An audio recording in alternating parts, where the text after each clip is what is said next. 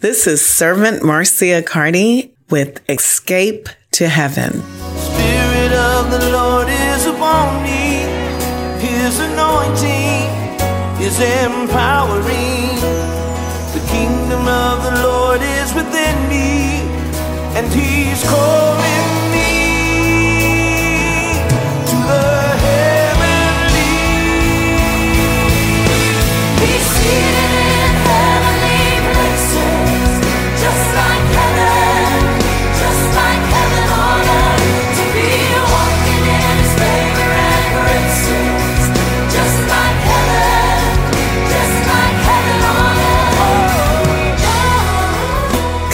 morning, Tallahassee. You're listening to 94.1 Wave 94 Escape to Heaven, coming live from Heaven on Earth Ministries of Jesus Christ with Servant Marcia.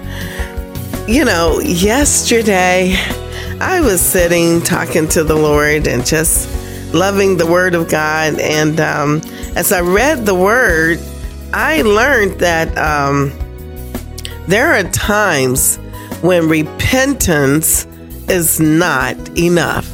Now that just blew my mind because I was always thinking that if I repented, that everything's good, that God and I are good.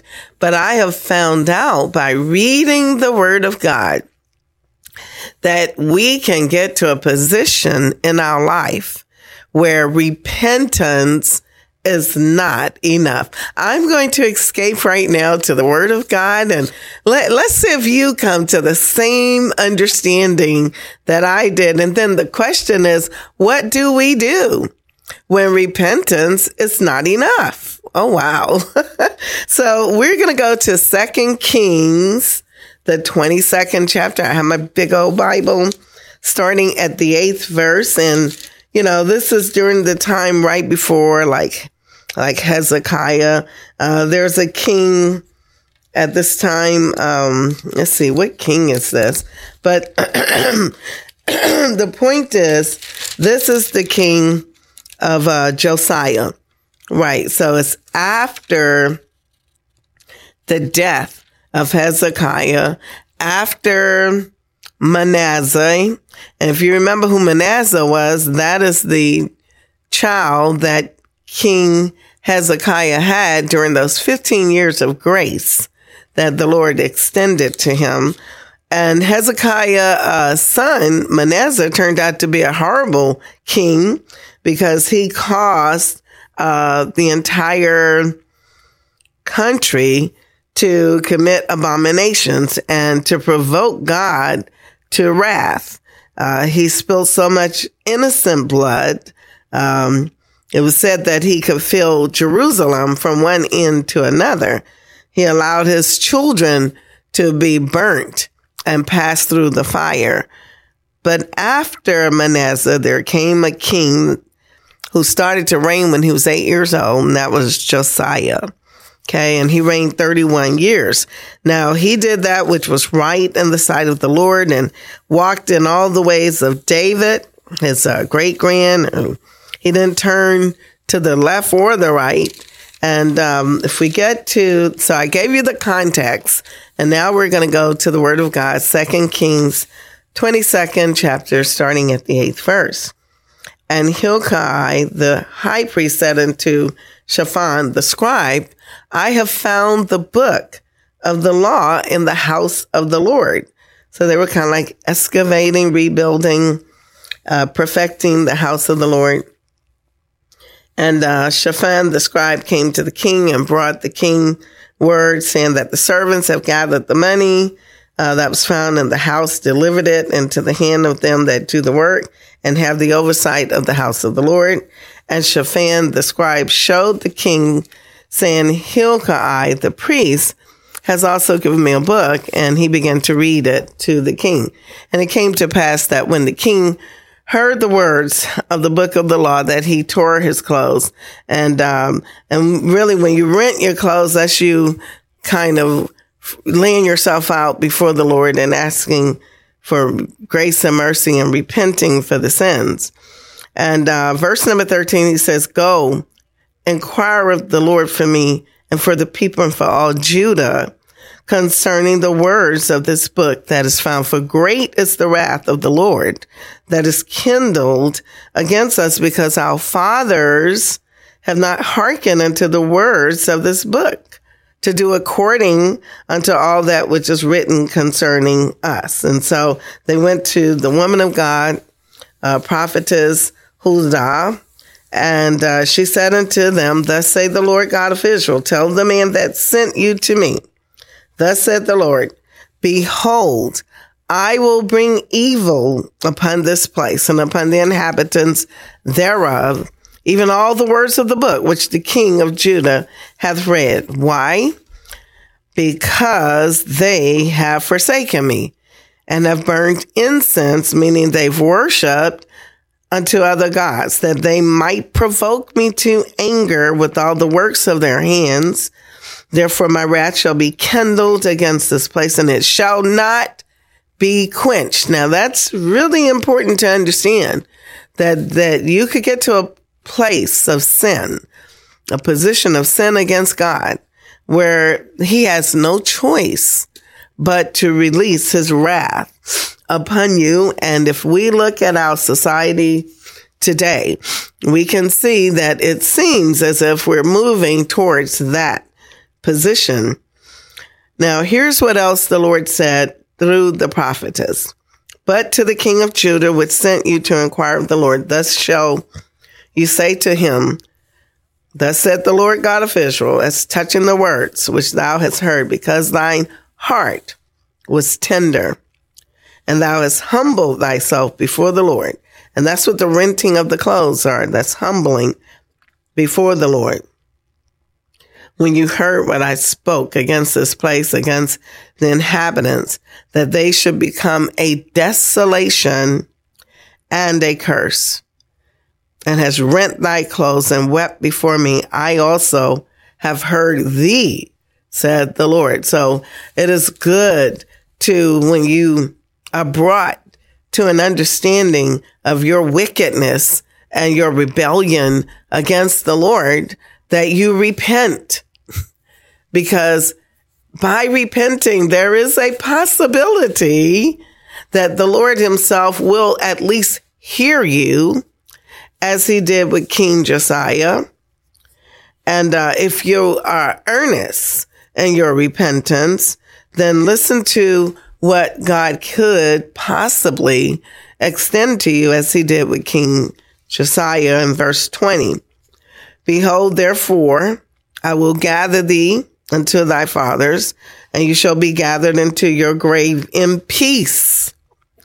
And your eyes will not see all the evil which I will bring upon this place. So there is a point where you and I, believers and sinners, all of us, that we could get so far out in our rebellion against the Lord, worshiping of the gods and doing perverse behavior, that God's wrath is forced to be released. But if you do earnestly repent, there is a possibility that you will not see or experience the wrath itself when it's released. And that's what the Lord did with King Josiah. But let's remember what the conversation is today. It says, when repentance is not enough. So in King Josiah's personal life, he did not experience the wrath of God. Let's go on to chapter 23. We're in Second Kings. And the king sent and gathered all the elders of Judah and Jerusalem, and the king went up to the house of the Lord and all the men of Judah and inhabitants of Jerusalem, the priests, prophets, all the people, big, small. He read, the king read in their ears all the words of the book of the covenant, which was found in the house of the Lord. And the king stood by a pillar and made a covenant before the Lord to walk after the Lord, to keep his commandments, his testimonies, his statutes with all their hearts, their soul, to perform the words of the covenant that were written in this book, the book of the Lord. and all the people stood to the covenant. Then the king commanded Hilkiah, the high priest, to bring forth out of the temple all the vessels. So, all right, let's stop. So when we repent, I don't know if you remember about um, John the Baptist when the Pharisees came over uh, and they were watching everyone get uh, baptized. If I remember correctly, John the Baptist screamed at them and said, "You vipers," uh, or something like that. Who told you? who told you to uh, come here and be delivered? You know, go back and, and do works of repentance. I remember that in the Word of God, and that was uh, something that um, John the Baptist had said to the Pharisees. But anyway, let's keep rolling. We're in Second Kings, the twenty third chapter. So when you repent, there should be actions. There should be something that you do that's obvious and open so that the entire world know that you have repented. And this is what King Josiah did. He said, take all of the vessels that were made for the false god Baal, right? And they have a lot of Baal worship here in the United States. I mean, they have the, um, the bull that's all over New York. And I believe I saw it in Seattle as well. And I think even in New York, they raised an idol to Baal. But King Josiah, once that word of God was made known to him and he brought it to all of the people of his nation, he immediately took the vessels that were made for Baal and for the grove. And the grove is like where they go, like a big, huge park. And I was in Israel. I was at, uh, I saw the grove. I did, uh, of, uh, Pan, I believe it was P-A-N. And that's like an area where you go and this is where you're dancing and fornicating and drinking and doing everything, almost like how we have concerts today. And, um, that's where they would worship these idol gods or these fallen angels uh, or whatever entities might be a more appropriate word. So King Josiah had the priests to take all of the vessels made for Baal and for the grove. And, and listen to this for all the host of heaven, he burnt them outside of Jerusalem in the fields of Kedron, carried the ashes over to Bethel.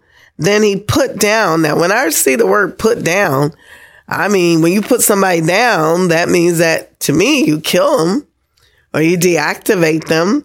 So I am assuming that in the Bible where it says, and he put down the idolatrous priests whom the king of Jordan had ordained to burn incense in the high places in the cities of Jerusalem uh, uh, and Judah. And he put those, those priests down. To me, that means he killed them. The priests that were burning incense unto Baal, to the sun, to the moon, to the planets, and to all the host of heaven. So they were worshiping heaven. They were worshiping the creation, but not the creator. and he brought out, we're still in Second Kings 23rd chapter, verse number six. Uh, he brought out from the grove, from the house of the Lord, and burnt it, and stamped it small to powder, and cast the powder upon the graves of the children of the people, because a part of their idolatry, uh, Israel, was that they worship Moloch. Therefore, they put their children, burnt their children unto a God. And then he broke down the houses of the Sodomites. In our day and time, Sodomites are the gay people, that population. And those, and the men specifically were called Sodomites. So he broke down the houses, destroyed the houses of the Sodomites, where the, by the house of the Lord, where the, the women were making the hangings for the grove. What does this all mean? It means a lot. King Josiah repented not just with his mouth, but with his actions. He destroyed everything that he could put his hands on that represented idolatry or was a part of it. So he destroyed the houses of the Sodomites. He destroyed, uh, well, the section over there where the women were making the, the hangings for the groves. He brought out all the priests that had defiled the, and, and he defiled the high places where the priests had burnt incense. He broke down the high places of the gates. I saw the gates that were in the entering in of the gate of Joshua. Um,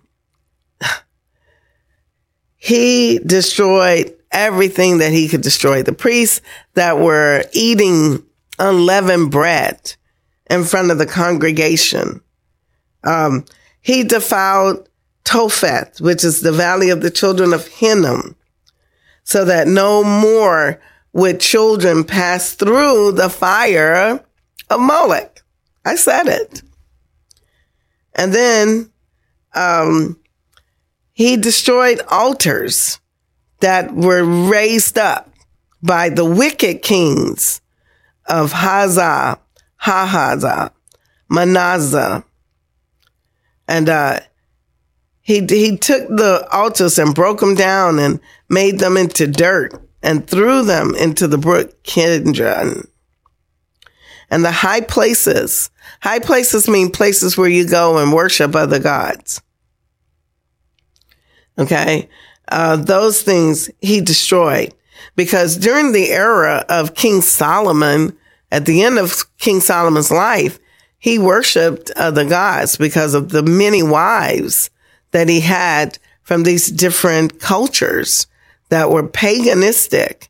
And, and try to remember that back during the days of the Tower of Babel, you know, the Lord separated the entire world into those pagan countries, which were about 70 of them.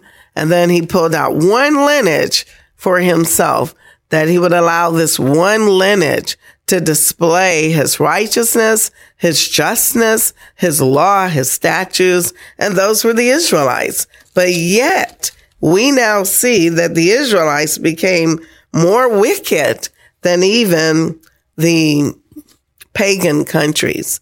And so King Josiah in verse 13, he's destroying um, all these altars that were built up to idol gods, such as Astorah, Zidonian, uh, abomination, uh, Jemash, which was representing the Moabites, uh, Milcom, that represented the children of Ammon. He broke all the images into pieces and cut down the groves and filled their places with the bones of men. And then there was another altar in Bethel.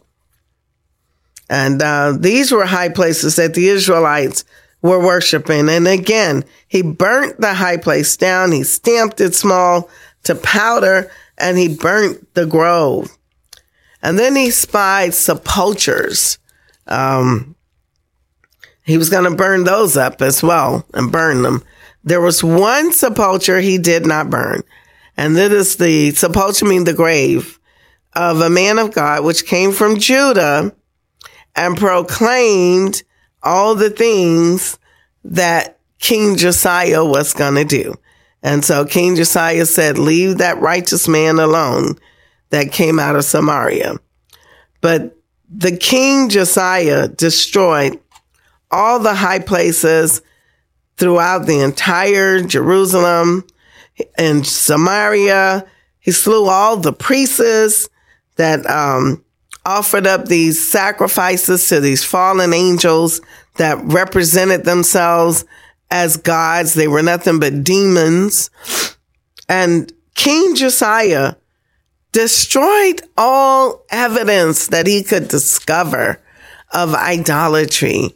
And then he turned to his people and said, now we will start keeping the Passover unto the Lord your God as it is written in the book of his covenant. And there had not been a Passover in Israel since the days of the judges. And that means really before the kings.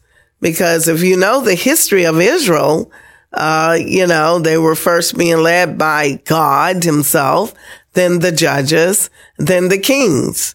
And so the word of God says in Second Kings chapter 23, verse 22, that there had not been such a Passover since the days of the judges. Now, verse 24 says that King Josiah did not stop there.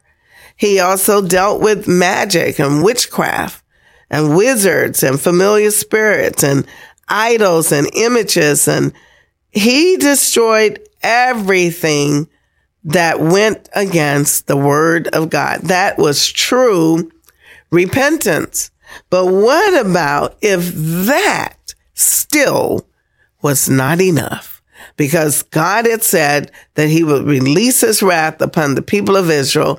And for you and I to know, God did actually do that. That is why the Israelites today are still scattered all around the world because God said he would do it.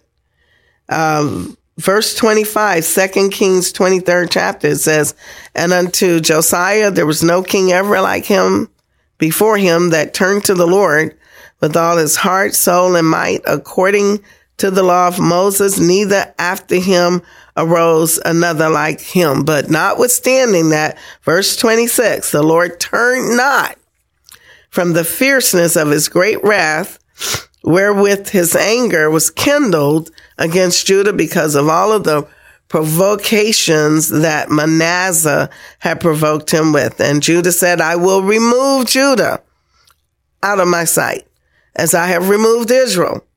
And I will cast off this city, Jerusalem, which I have chosen, and the house of which I said, my name shall be there. So even though King Josiah did all that he did, it did not prevent the wrath of God being executed as we have seen historically against the, the 12 tribes of the Israelites. So my heart was kind of sad. And I said, wow, so God's judgment, it did not go away because the Israelites still suffered. Um, they, and, and, and some are possibly even still suffering today because not all of Israelites are in Israel as of this moment because they are scattered throughout the entire planet. And as they are, as God is bringing them together, they're coming together, but they have experienced God's wrath.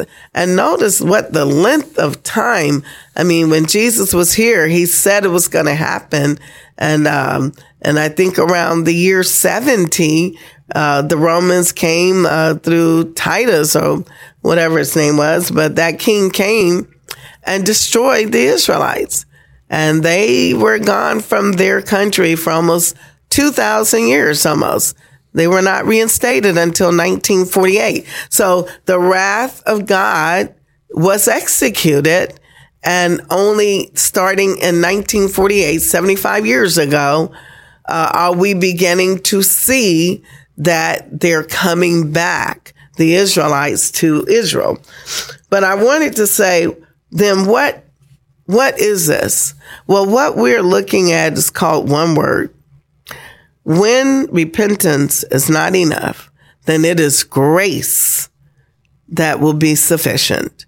And that our grace came through Jesus. You know, um, over here in Ephesians, it talks about, for by grace are we saved. Okay.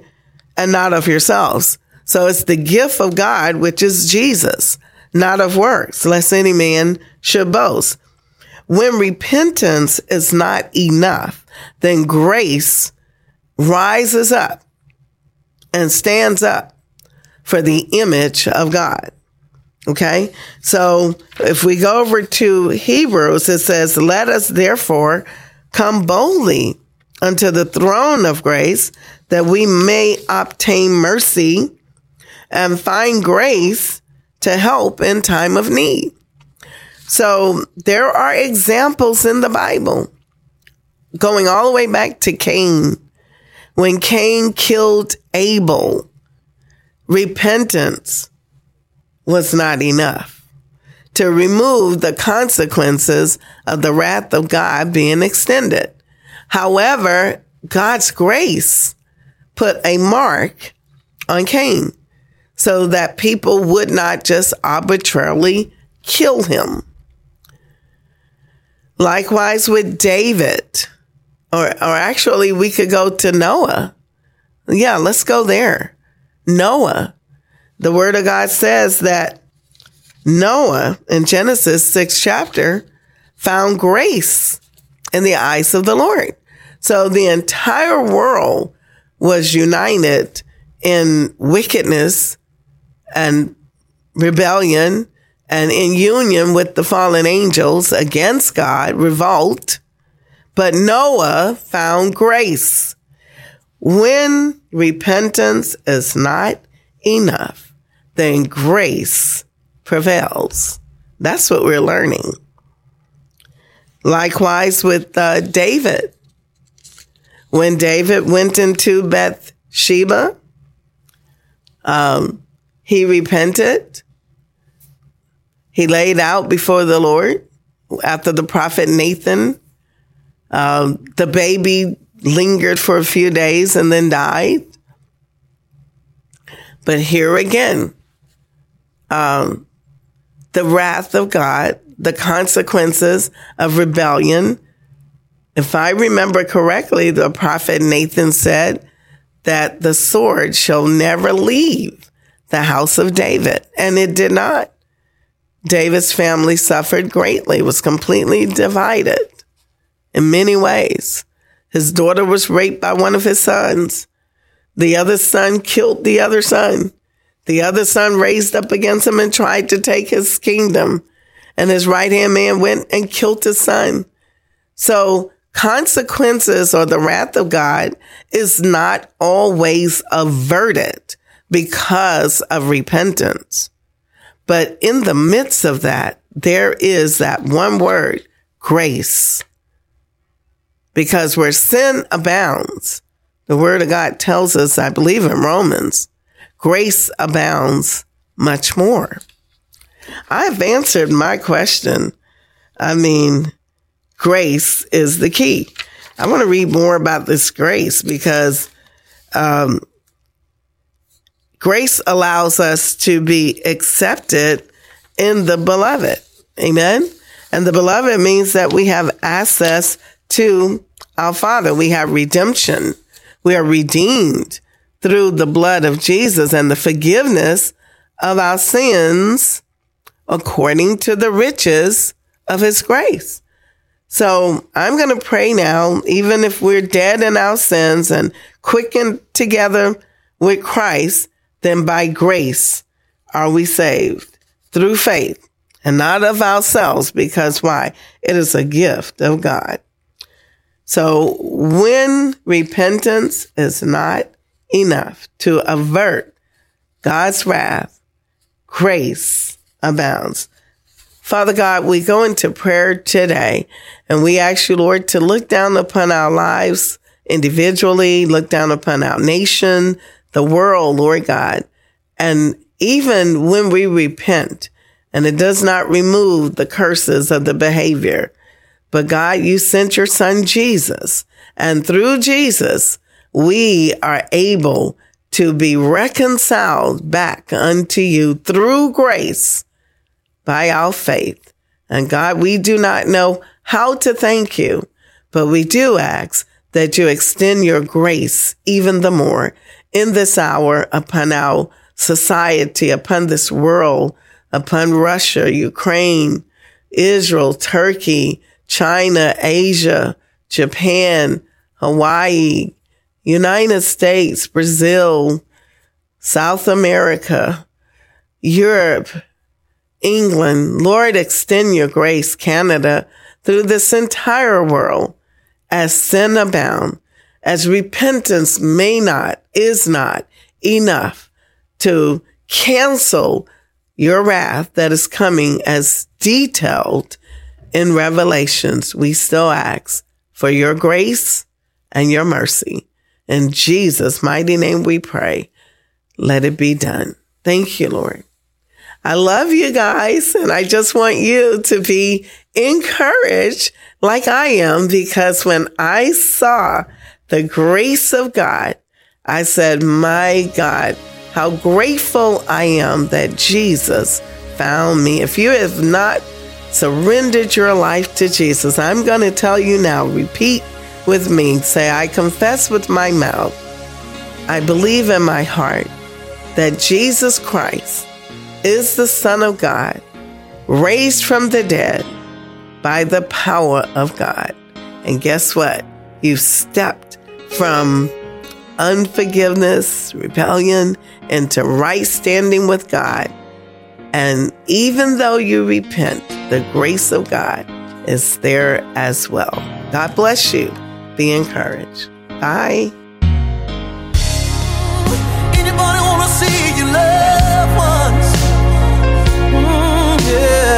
head